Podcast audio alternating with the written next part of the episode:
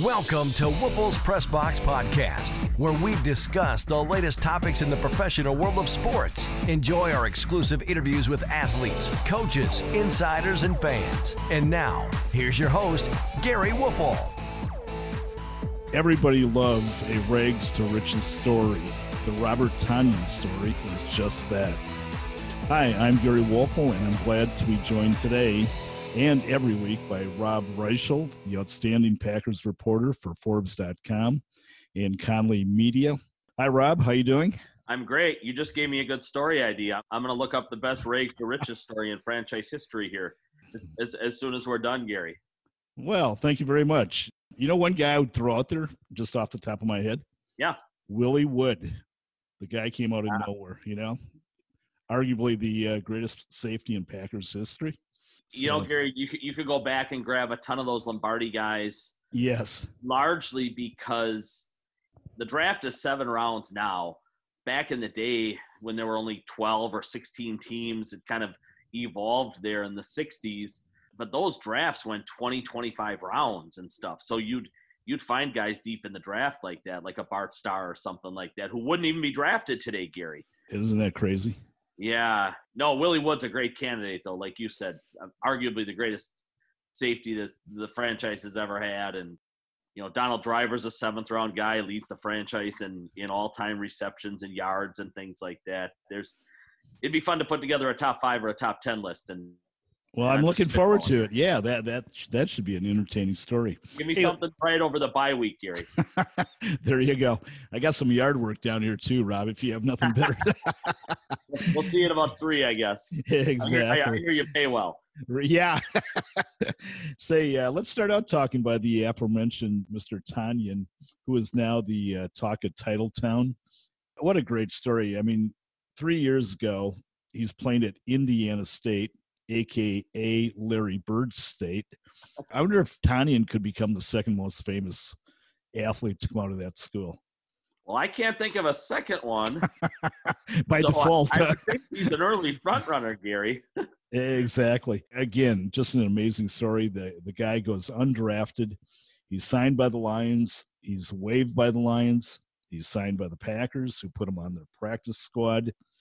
First season, he has four catches, Second season, he has 10.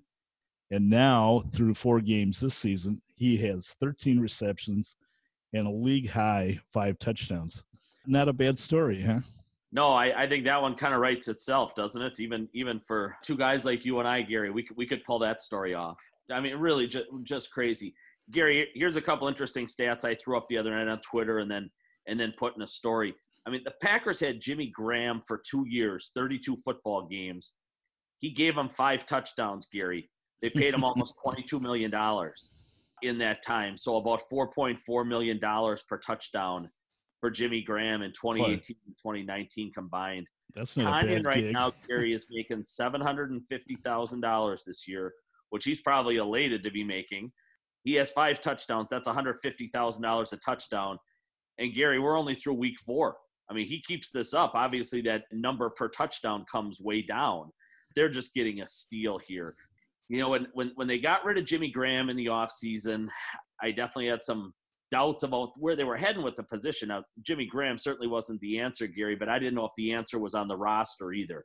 Um, mm-hmm. turning out to be the answer. He, he ran a 4.58 coming out of college, uh, which is a really good time in the 40. You know, Jimmy Graham probably ran 4.45 or 4.50 back in the day coming out of Miami, but right. that was in 2010 when he showed up in New Orleans, right? A decade ago. He was probably four nine, something like that last year. So so they clearly got much faster at the position.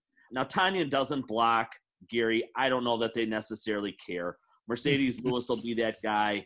They brought in Ricky Wagner the other night to block a handful of snaps. They might keep doing that. They're going to want Tonyan to stretch the field vertically, make four or five catches a game, I would assume moving forward. Teams haven't paid a ton of attention to him yet, Gary. I, I think that'll change. Although when Adams and Lazard get back in the lineup, I, I don't know if it, if everybody can be defended. So Tonyan's a remarkable story, Gary. Like you said, tied for the NFL lead in receiving touchdowns right now with five with with Tampa Bay's Mike Evans. His 13 catches almost match what he had coming into the season. And uh, again, they're paying him next to nothing. Uh, when when you're going to make runs at Super Bowls, Gary, you, you need two or three guys like this on a roster. You just you need those surprise guys, those surprise stories, those guys that have career years to kind of come out of nowhere. Clearly, Tonyan's going to be one of those guys if if the Packers are going to make a run.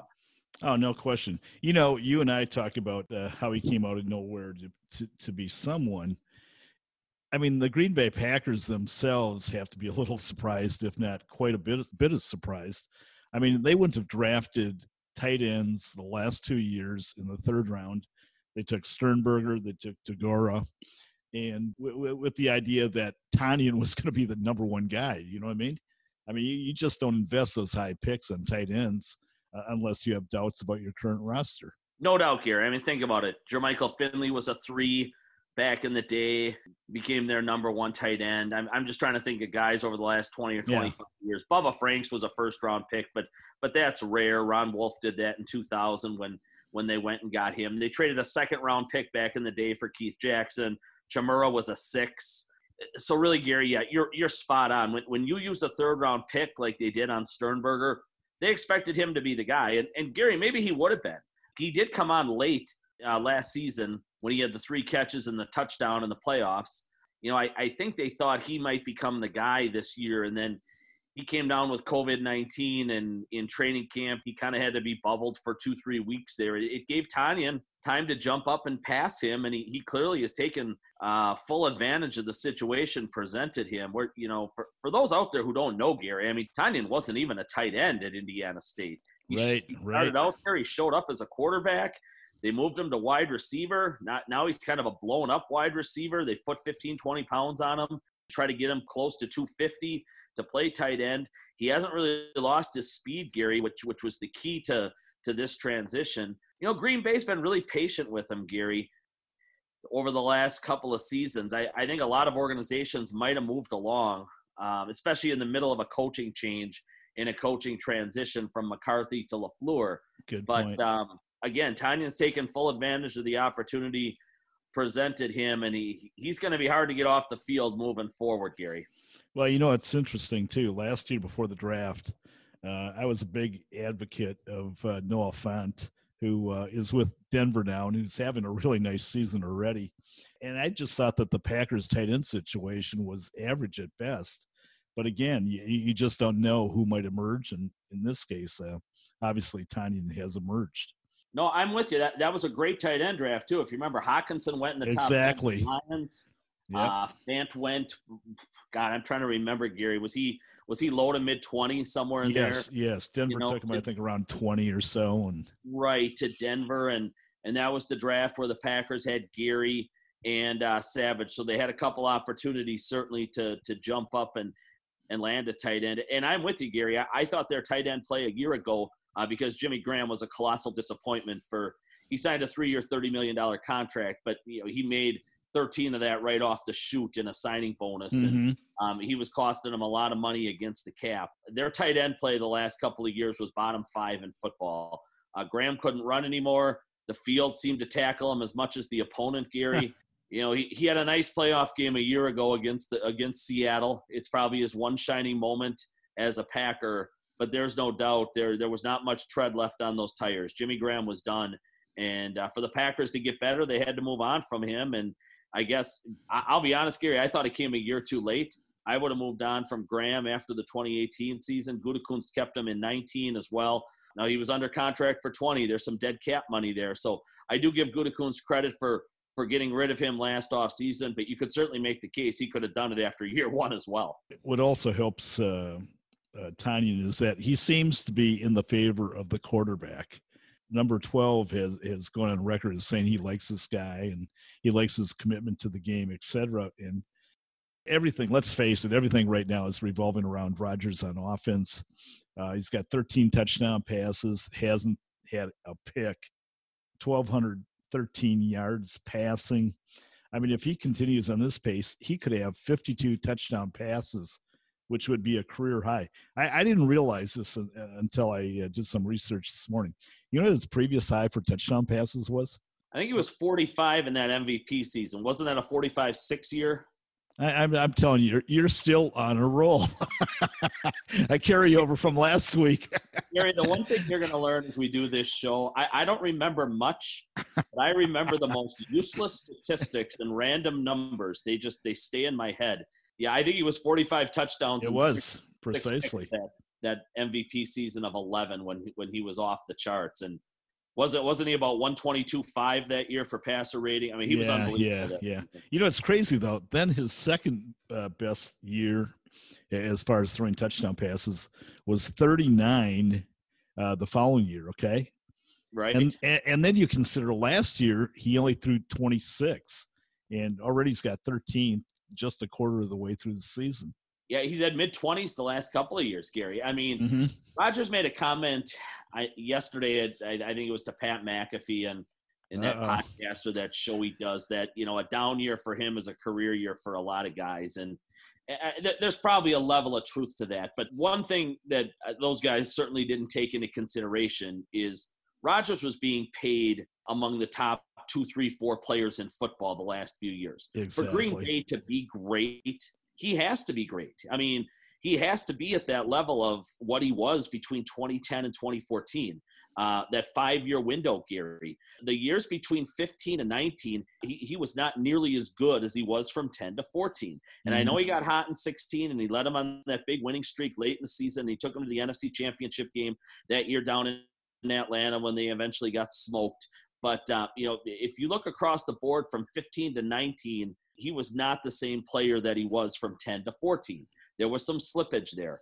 You're spot on. I, I don't know that he can keep up this, you know, three and a quarter touchdowns per game type of pace that he's on right now, Gary, which mm-hmm. would put him to 52 for the season. Uh, but I would certainly think he's got a chance to break his old mark of 45.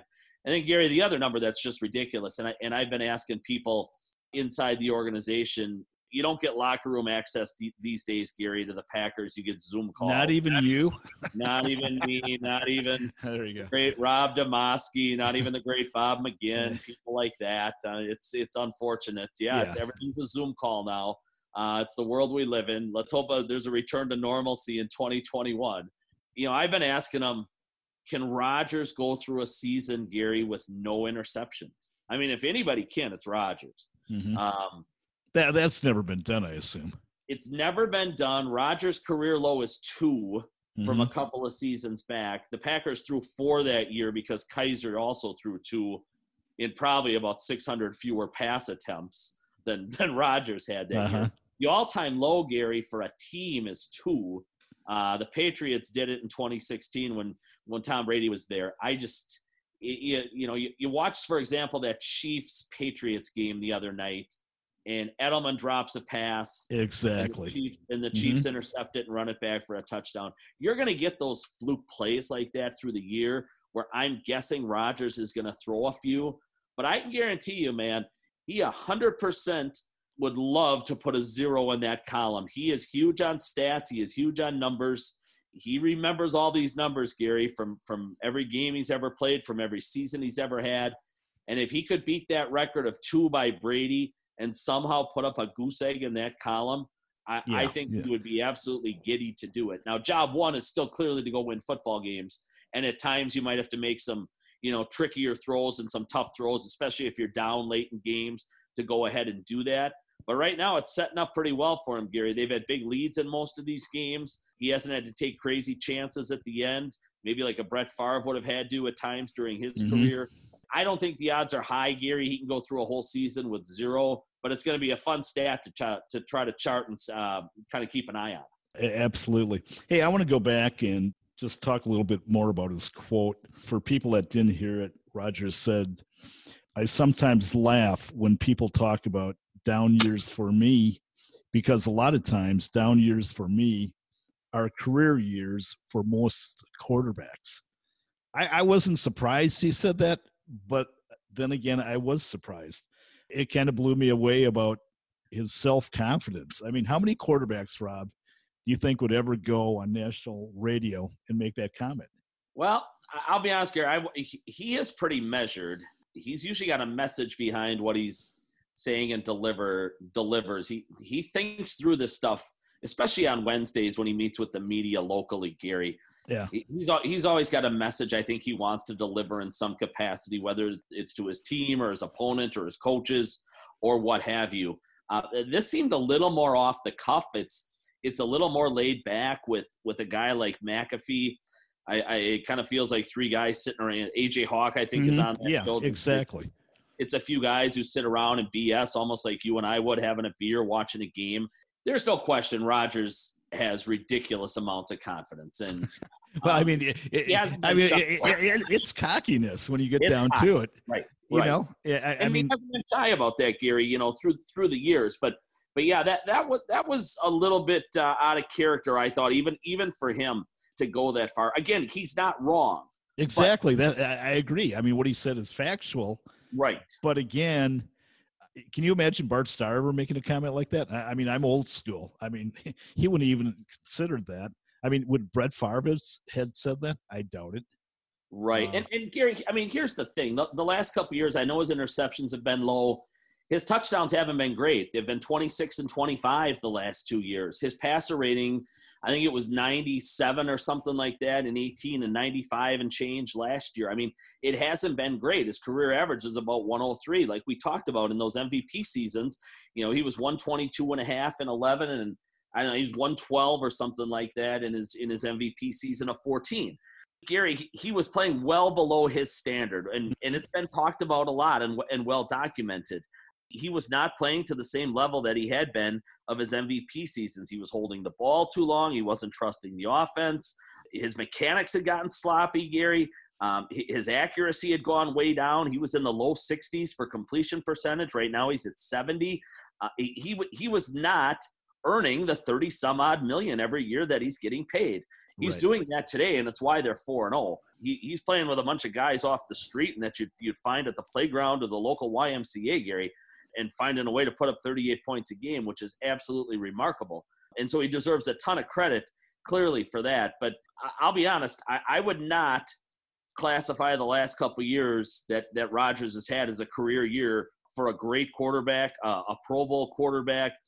Even in today's world, Gary, where everything is driven and, and catered to offenses, uh, his last couple years have been very mediocre. And the criticism he took is extremely fair.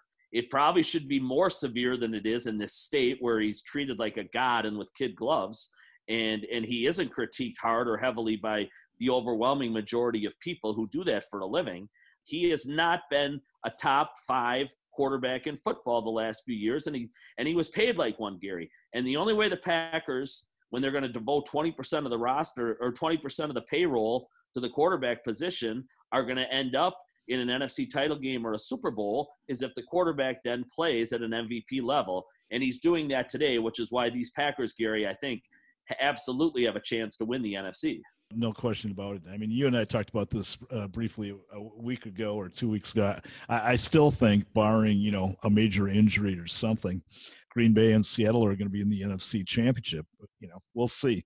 I, I think the world of Rodgers overall.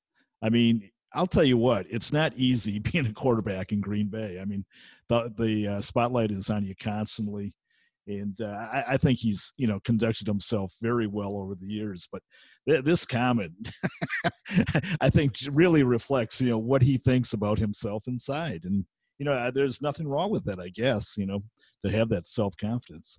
I'd agree. It's probably a, a lot of what's made him what it is, Gary. I mean, let, let's remember the guy wasn't recruited coming out of high school for the most part. One Division One offer, right? He had to take the JUCO route, even though he was a borderline straight A student. His SATs were through the roof.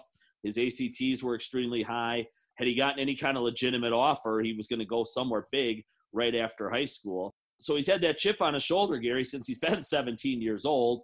Eventually, he, he shined at, at junior college and, and wound up at Cal and He's been ticked off since he was overlooked in the draft and and fell to 24.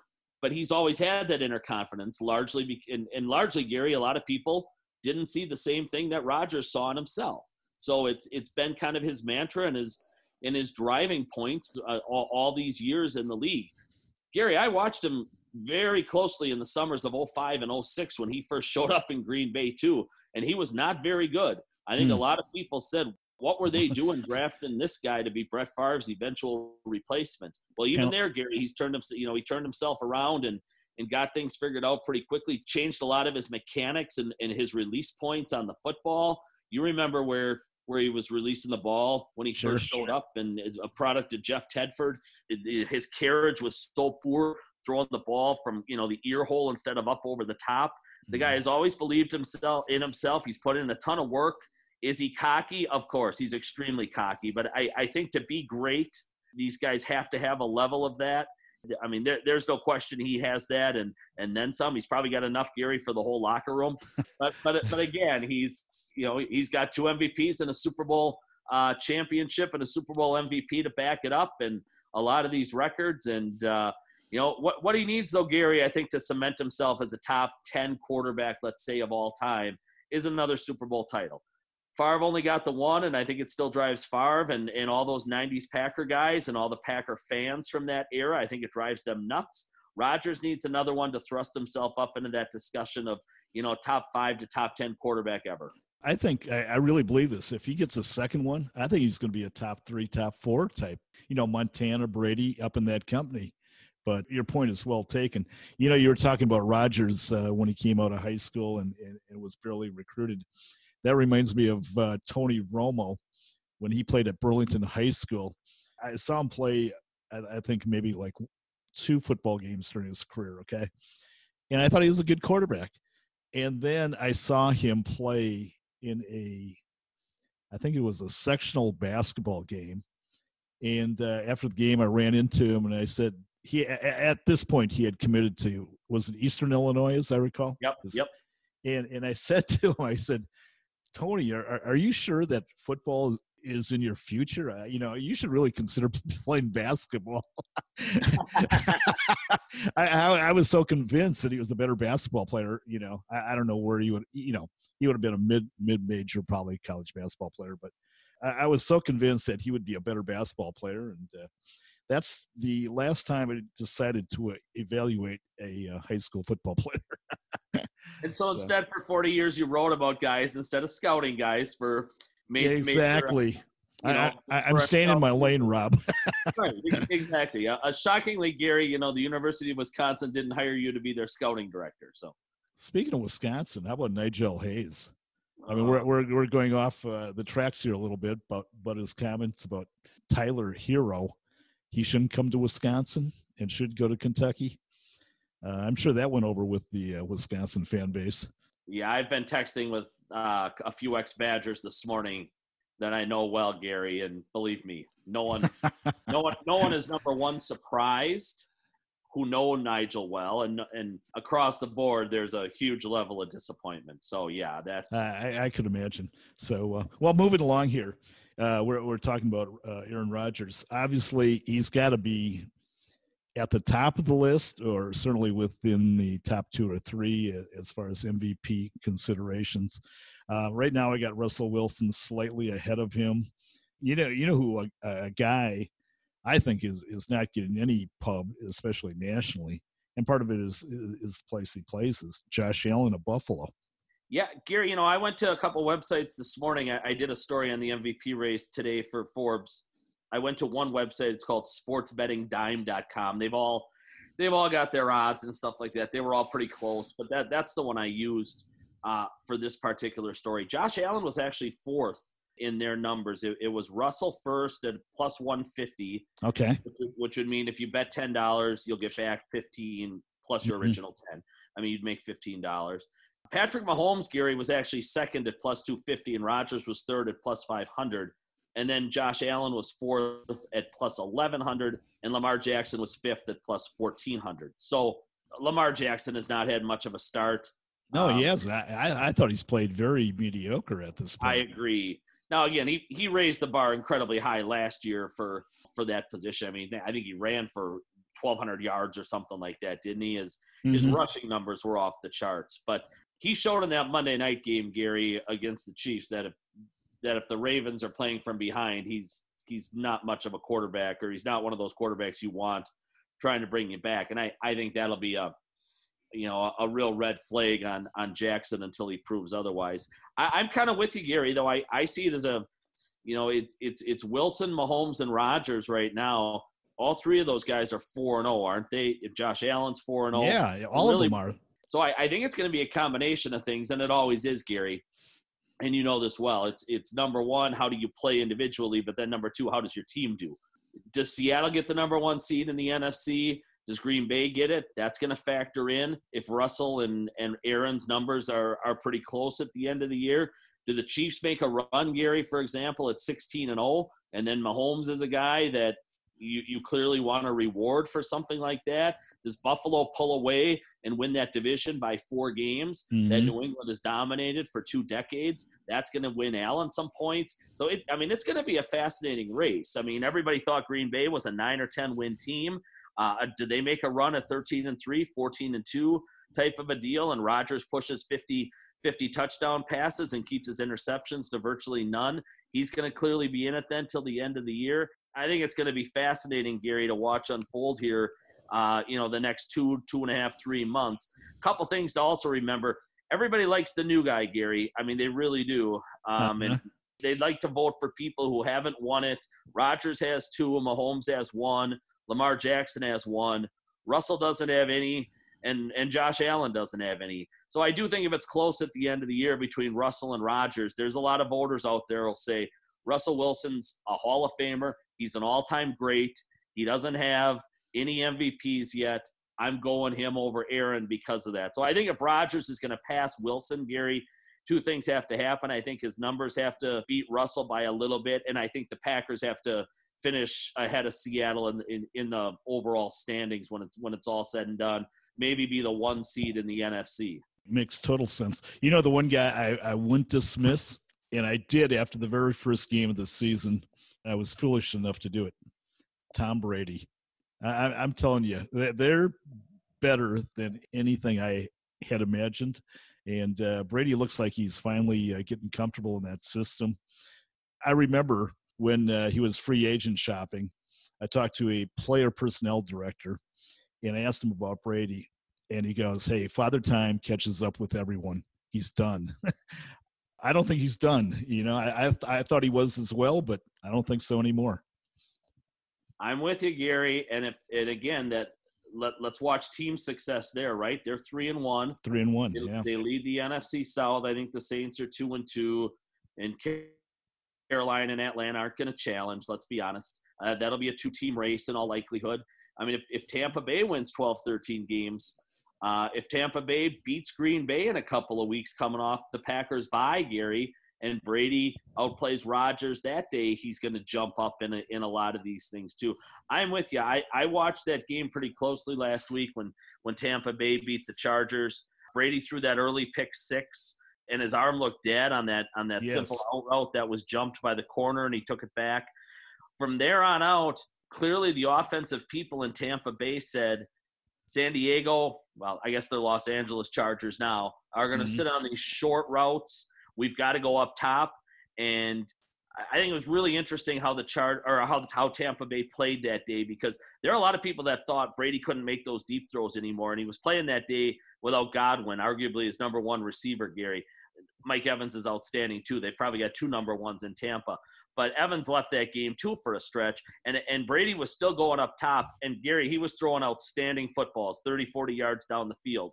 And I think that was the number one question so many of these people had this, this last off season. Kind of like with Peyton Manning seven, eight years ago when he went to Denver off the neck injury. Right. But he could still right. throw the ball deep downfield. And, and obviously Manning showed he could. The one year he threw 50 some odd touchdowns and won the MVP when when Denver went to the Super Bowl and lost to Seattle. Brady is proving it right now too, Gary, that he can do that still. And and and I'm with you. I wasn't sure he could throw, you know, much more than short, simple passes, kind of like the, the Saints have uh, Drew Brees doing right now. Mm-hmm. Uh, Brady Brady's going to factor in, Gary. That you're you're totally right. And again, if Tampa jumps up and wins 12, 13 games, kind of a franchise that's been dormant for the most part since it came into football, other than that one stretch where they, they won a Super Bowl.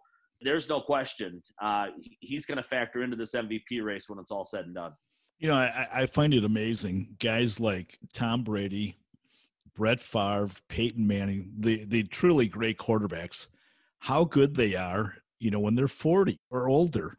I mean, you would think, like this uh, player personnel director said, father time would catch up to you. But my goodness, they're breaking the glass ceiling and saying, hey, you know what? You can play beyond age 40 and play at a high level. So that was 09, right? When Favre had his monster year, yeah, with, with Minnesota and took them to a divisional title. And they eventually lost that Bounty Gate game to the Saints when he would just had the nonsense beat out of them in that in that game down in New Orleans. One of the greatest calls ever by Paul Allen.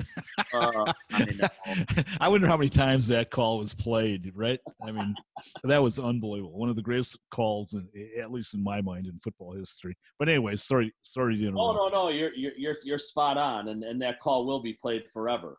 You know, Favre was born in October of '69, so I'm just thinking thinking out loud here, Gary. How was, do you remember that? He, was, I have a tough time remembering my kids' birthdays. well, I don't remember my anniversary, Gary, and things oh, like that. Oh boy! don't forget that, Rob. Just uh, giving you a hint here. Here, uh, giving you a tip. Yeah. In, in, fact, I think Brett Favre's birthday is coming up later this week, so you want you might want to send a card. um, okay. So no, I, I'm just thinking out loud. He he was 40 that particular year, so your math is right on. He's 40 there. Brady's 43 now. Gary, I don't think Drew Brees has a whole lot left, but you know, mm, I agree. He's in excess of 40. 40 is probably what 30 to 32 or 34 was right back in the 80s. Guys got to be mid 30s in the 80s, and and and GMs and teams in general. Uh, Gary thought they were absolutely done, but but based on training and nutrition, off-season workouts, um, and these guys are in shape 12 months a year, 24 7, 365. Uh, what I mean, Tom Brady puts nothing into his body allegedly that you know it can harm him in any way, shape, or form. He's talked about playing into his late 40s and pushing 50 and things like that. It, it's just a different world, and and Favre has said that all along, and and Rodgers has kind of piggybacked it here too, Gary, in the last number of years. It's not the arm that goes; it's it's the legs. Mm-hmm. And um, if if these guys can keep their legs strong, I mean, Gary, I was joking with somebody last week I forget who it was. Oh, it was after the Cam Newton COVID test came out. I was joking with somebody that, you know, if, if they could block it up, New England, that is, they could probably pull Favre off his property right now, and he could he could go wing the ball 35 times last Monday in that game against the Chiefs. The problem is he he'd be a statue. He can't move anymore. I'm sure the legs are done, and that's right. what these guys have kind of picked up and they're smart about now is is they're keeping that lower body in tip top shape and it's extending careers and life because the arm isn't what goes, it's the legs. You, you mentioned Brady before and and the question marks on if he could throw the ball deeper and you know 20 30 40 yards downfield. I think those have been answered so far uh, in in tampa bay. And a lot of these guys you're, you're spot on gary that in excess of 40 it does it's just a number now. It, it doesn't really matter that much anymore. There, there's still tread on the tires. There's life in these guys yeah, I mean, there, there's no question. Brady, Brady's one of them, and and Rodgers is going to push for that himself too. Barring any kind of crazy injury, I think Rodgers makes it into his early 40s for sure. And by that time, you'll be playing for the LA Chargers, right? I'd be playing there by about 38 or 39, no matter no matter how this year plays out here. Yeah, yeah. I don't know if the writing's on the wall or not, but we'll we'll see on that too. Hey, uh, one thing uh, I also want to touch upon here is the Packers defense, and and everybody knew coming into the season that the uh, Packer defense was going to be suspect, and after four games, the Packers defense is suspect. Uh, your thoughts? Well, yeah, I was actually surprised, Gary. I looked it up this morning. They're they're 12th right now in total defense. I thought they had their best game top to bottom the other night uh, against Atlanta on defense because Atlanta does have some weapons. Now, it, it clearly helped them that Julio Jones left midway through that game, and I think he only played about 20 or 25 snaps. But there were a lot of positives, I thought. There, there were a lot of good signs. And keep in mind, as we talk about this, Kenny Clark has only played 6% of the defensive snaps. So coming out of the bye here, they're probably going to get their best or second best player back on defense, which is going to help immensely against the run. Gary, Atlanta has a lot of weapons in the pass game. And I thought Green Bay's secondary the other night held up really well for the most part. No passing touchdowns for Matt Ryan. They mostly Jaire Alexander uh, blanked Calvin Ridley, who's a really good, emerging, up and coming, promising third year wide receiver out of Alabama. Mm-hmm. He had mm-hmm. been setting the league on fire. I think I said on our show last week, Gary, that he was in the middle of passing Julio Jones to be the number one. He didn't have a catch Monday night. I mean, Alexander ran with him most of the night and completely blanked him, completely shut him out. And Gary, when, when the Falcons came to Lambeau Field two years ago in 2018, when Alexander was a rookie, they matched him up that night on Julio Jones, and Julio just ate him alive. Eight catches, 110 yards, two touchdowns. Uh, so that just shows you how far Alexander's come along. I, I just want to make this comment on Alexander. Yeah. I always have considered the best Packer cornerback ever to be Willie Buchanon. Now, were you even born when Willie Buchanon was playing? I don't even know. It was tail end. Okay, well, you you are a young pup. I did not see a lot of Willie Buchanon's games. I, I, mean, Willie Willie Buchanon to me was like the consummate quarterback. He he could cover. Yep. He could cover. He could make tackles. A smart, heady player, and unfortunately, he suffered a, a serious injury. And then uh, Herb Adderley, of course, every, everybody's aware of the legendary Herb Adderley. But I think Alexander right now has a chance to be in the top three or four of the greatest defensive backs the Packers have ever had. This kid basically has everything. The only thing uh, concern I have about him is his lack of height. What is he about five ten? That's about it. Yep. Yeah. Yep. So, so I mean, he could have problems in certain situations from a lack of height. But I'll tell you, other than other than that, he seems to have the package. I'm with you, Gary. The the best one I've ever seen was Charles Woodson. Yes, uh, he was right there too who was unbelievable in his stretch, and he should go in the Hall of Fame. Uh, there, there's no doubt about it. I, I don't think Alexander's a Hall of Fame type of a player, but he's going to be paid a year from now, Gary, as a top five corner in football. They're going to have to let Kevin King walk this offseason because they can't pay King and Alexander. I think that that kind of money and and whatever. I mean, Kevin King plays half the snaps most seasons. It seems like anyhow. So they'll find the next corner to jump in and, and take his job. Maybe it's already on the roster with a guy like Sullivan. We'll we'll see. But I'm with you. I mean, I know he's undersized, Alexander, a little bit, uh, but so was Darrell Green, and he had one heck of a career, didn't he? Um, yeah, I mean Darrell Green was like five seven. I mean that. Right, I mean you talk about right. incredible stories. I mean who play who could play at five seven in the NFL besides Willie Wood, of course. but other than that, there haven't been many, have there?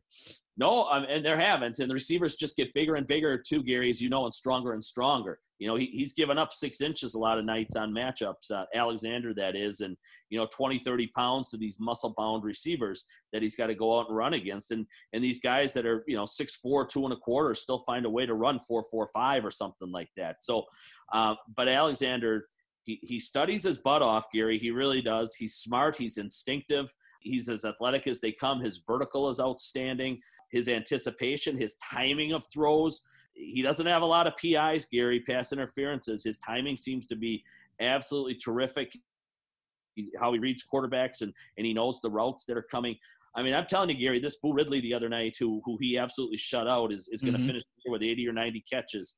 Really, you think that many, huh? I wow. do. He had 21, Gary, through three games. I mean, that's seven yeah. a game. Uh, this is a damn good young receiver, a darn good young receiver. Alexander just 100% took him away. Now, can he do that week in and week out? Will he do that in the playoffs against a Thomas on the Saints, right? Or a, a Metcalf on the Seahawks? Or, you know, let's say they see the Cowboys, whoever that number, if it's Cooper or somebody like that, it's probably not going to be to that level. But I, am telling you what, he, he's working himself into that discussion of, of top three, four, five corners in football, shut down level corners, Gary, who can go take away number ones mm-hmm. and uh, keep him to three, four catches instead of eight to ten catches, and and that's huge when when you get to the playoffs because King's a pretty good number two, and the safeties aren't bad, Gary. They can win with that secondary. So I know your question started on overall defense. I, I kind of morphed into the secondary. It was a great night, I thought, the other night for the secondary, which had struggled early this season, but I, I, thought they showed a lot against one of the probably top five, six, seven passing offenses in football. And then Gary, on top of it, the run defense overall was pretty stout the other night, which is shocking considering Kenny Clark wasn't on the field. But Lancaster had himself a nice night. I thought the guys up front held the point uh, pretty well. Keke's turning into a pretty nice player for him up there. So they're developing a little bit of depth. And um, Gary, again, they don't need this to be a top 10 defense. They need it to j- maybe hang around in that, you know, 11 to 15 range. They can't be bottom five because you can't outscore everybody every single week. But they're right. number 12 right now in the league going to the break. And, and they've got the number two uh, total offense, the number one scoring offense. So if your offense keeps putting up numbers like this, Gary, and, and that defense is even in the top 40%, which is where they are right now, that's a winning formula. They, you know, they're, they're going to win a lot of football games that way. All right, we got a couple uh, minutes left, and we want to do our weekly around the NFC North. And let's start with the Bears, uh, who, who finally came back to earth uh, last Sunday in, in losing to the Colts. Their vaunted offense scored 11 points, Rob. 11 points. and I know you know Indianapolis has a pretty decent defense, but 11 points just just tells you about their situation. Well, I think a lot of people in Chicago found out for the first time what a lot of people in the league already knew, Gary, and that's who Nick Foles is. Nick Foles has had a couple hot stretches in his career, including the postseason a few years ago when he took the Eagles to a Super Bowl championship. Uh, but he is statuesque in the pocket. He doesn't move well. I think when there's enough film on him and you know, as a defensive coordinator, when you know offensively what Chicago is going to do, and now you've got some film on Foles. The bottom line, Gary, is he's somewhere probably between 18 and 25. Now, is that better than Trubisky? Yeah, it probably is. Trubisky was probably in the 30s. And so they slightly upgraded there. Gary, Chicago's still going to be a threat. I, I, I do believe that. I, I because I of their defense. Just yeah, because, because of that defense, and they're going to win ten games and and really, yeah, they are. That that schedule's not daunting. Foles is good enough to control things and manage the offense to to win games twenty to seventeen and things like that. I I do think it's one of the top six to eight defenses, Gary, in football. Eh, I'll be honest, Gary. Indianapolis is really good. I think top to bottom that roster is among the top five in football. And people forget if Andrew Luck's on that football team, Gary, we're talking about them as a Super Bowl favorite, probably with the Chiefs and the Packers and the Seahawks right now. The difference is Philip Rivers doesn't have a ton left, and and they've been scrambling to fill that quarterback position since. Uh, mm-hmm. Uh, since Luck made that sudden retirement, but I, am telling you that since, roster since overall, Johnny Unitas was a Colt, no. Yeah, there you go. no, no, I, I I agree. Indianapolis to me is like one of the sleeper teams out there. They they have a chance Correct. to still be pretty good. A, a, team that finally got off the schneid was was the Vikings. You know, they they beat Houston, and I watched a little of that game, and I'm telling you, Rob, they probably shouldn't have won that game either, and they could be winless at this point. Well, that that is true, and and and amazingly, it was the Vikings that cost uh, another organization's head coach yeah. their job as as Houston fired Bill O'Brien the next day. Yeah, I, I think we've said this on here before, Gary, and I, and I fully believe it. I think Minnesota's going to be pretty good the final quarter, maybe the final six games of, of mm-hmm. this season. There, there's just so much youth running around on that team. They replaced about half the defensive starters. They traded their best wide receiver in Diggs and drafted Jefferson.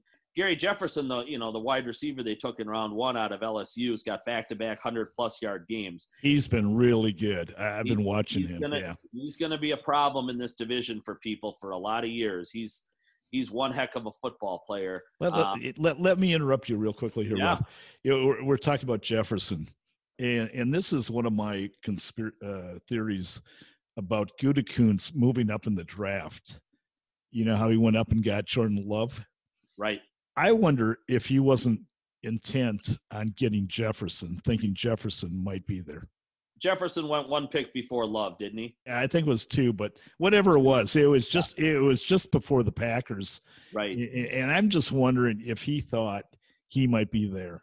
I mean, it, this is just my own speculation, but Gary, I do. I'm I'm trying to remember back exactly to how that draft played out, and and, and I think everybody everybody knew the Vikings were going to take a corner or wide out because right they exactly let the, corner, they let, let the corners walk in free agency or or just flat out cut them like Xavier Rhodes, and they needed a wideout after uh, you know after moving on from Diggs.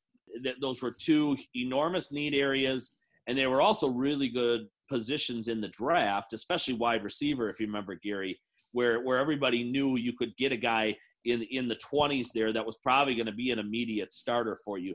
So there could be some truth to what you're saying there. I would only counter that by saying if Gutekunst really wanted Jefferson, he probably knew he had to get up higher than Minnesota and maybe get up in that 22 23 range instead of 26, which mm-hmm. is where he got Jordan Love. I will say, Gary, all along, they and, and every general manager in the league is like this. They want their own quarterback at some point in time, a guy to hang their hat on, and a guy to have their legacy wrapped to and tied to. For Ron Wolf, right, that was Brett Favre. For Ted Thompson, that was Aaron Rodgers. And I think Brian Gutekunst has, has thought along those lines since he was hired. And he saw a chance to get a guy who he thinks is going to be a really good player three, four, five years down the road. And this was his chance to go get him. And did he sacrifice the draft in the process? He probably did because they're going to get no help in 2020 for the most part from this particular draft class. But amazingly, Gary, they're somehow a better football team. Yeah, you know what? We could talk forever about the uh, Jordan Love draft pick, but we don't have to talk forever about the Detroit Lions. you, you, said the Bears were going to win 10 games. How many do you think the Lions are going to win? Uh, you know, Gary, amazingly, they were 3 4 and 1 last year when Stafford got hurt. Then they mm-hmm. didn't win again. Right. They started out really well. Yeah. Or you know, by, by Lions standards. By yes. Lion, right. 500 is really well in, in Detroit. and I, I, don't think they can go 500 and, and Patricia will be gone come December and they'll start over again and, and they'll go through the same cycle, right? Wash, rinse, repeat. And that's what you do in losing organizations and, and bad football situations like the Lions have. They'll probably go 5 and 11, I would think, Gary, when it's all said and done. Fire the head coach, bring in the next guy, and and start the whole process over again. It's just losing kind of leads to more losing and and it's been that way for the better part of 3 decades now for this franchise and and it's not going to change here in 2020. I I thought they had a chance Gary when they got a 14 nothing in that Saints game to to make a statement. Uh, New Orleans was playing without its number one wide receiver. They had some other injuries uh, last week, and and I thought this is a prime chance for the Lions to make a statement get to 500, uh, maybe get a little bit momentum at the quarter pole. It would have been their second straight win. But again, the Lions are the Lions. You know who they are.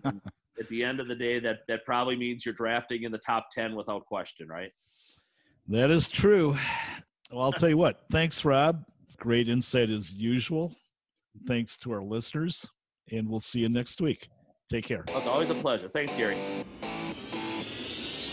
For more sports news, check back every Tuesday for our latest show. You can also follow Gary on Twitter at Gary Woelfel and WoelfelsPressBox.com.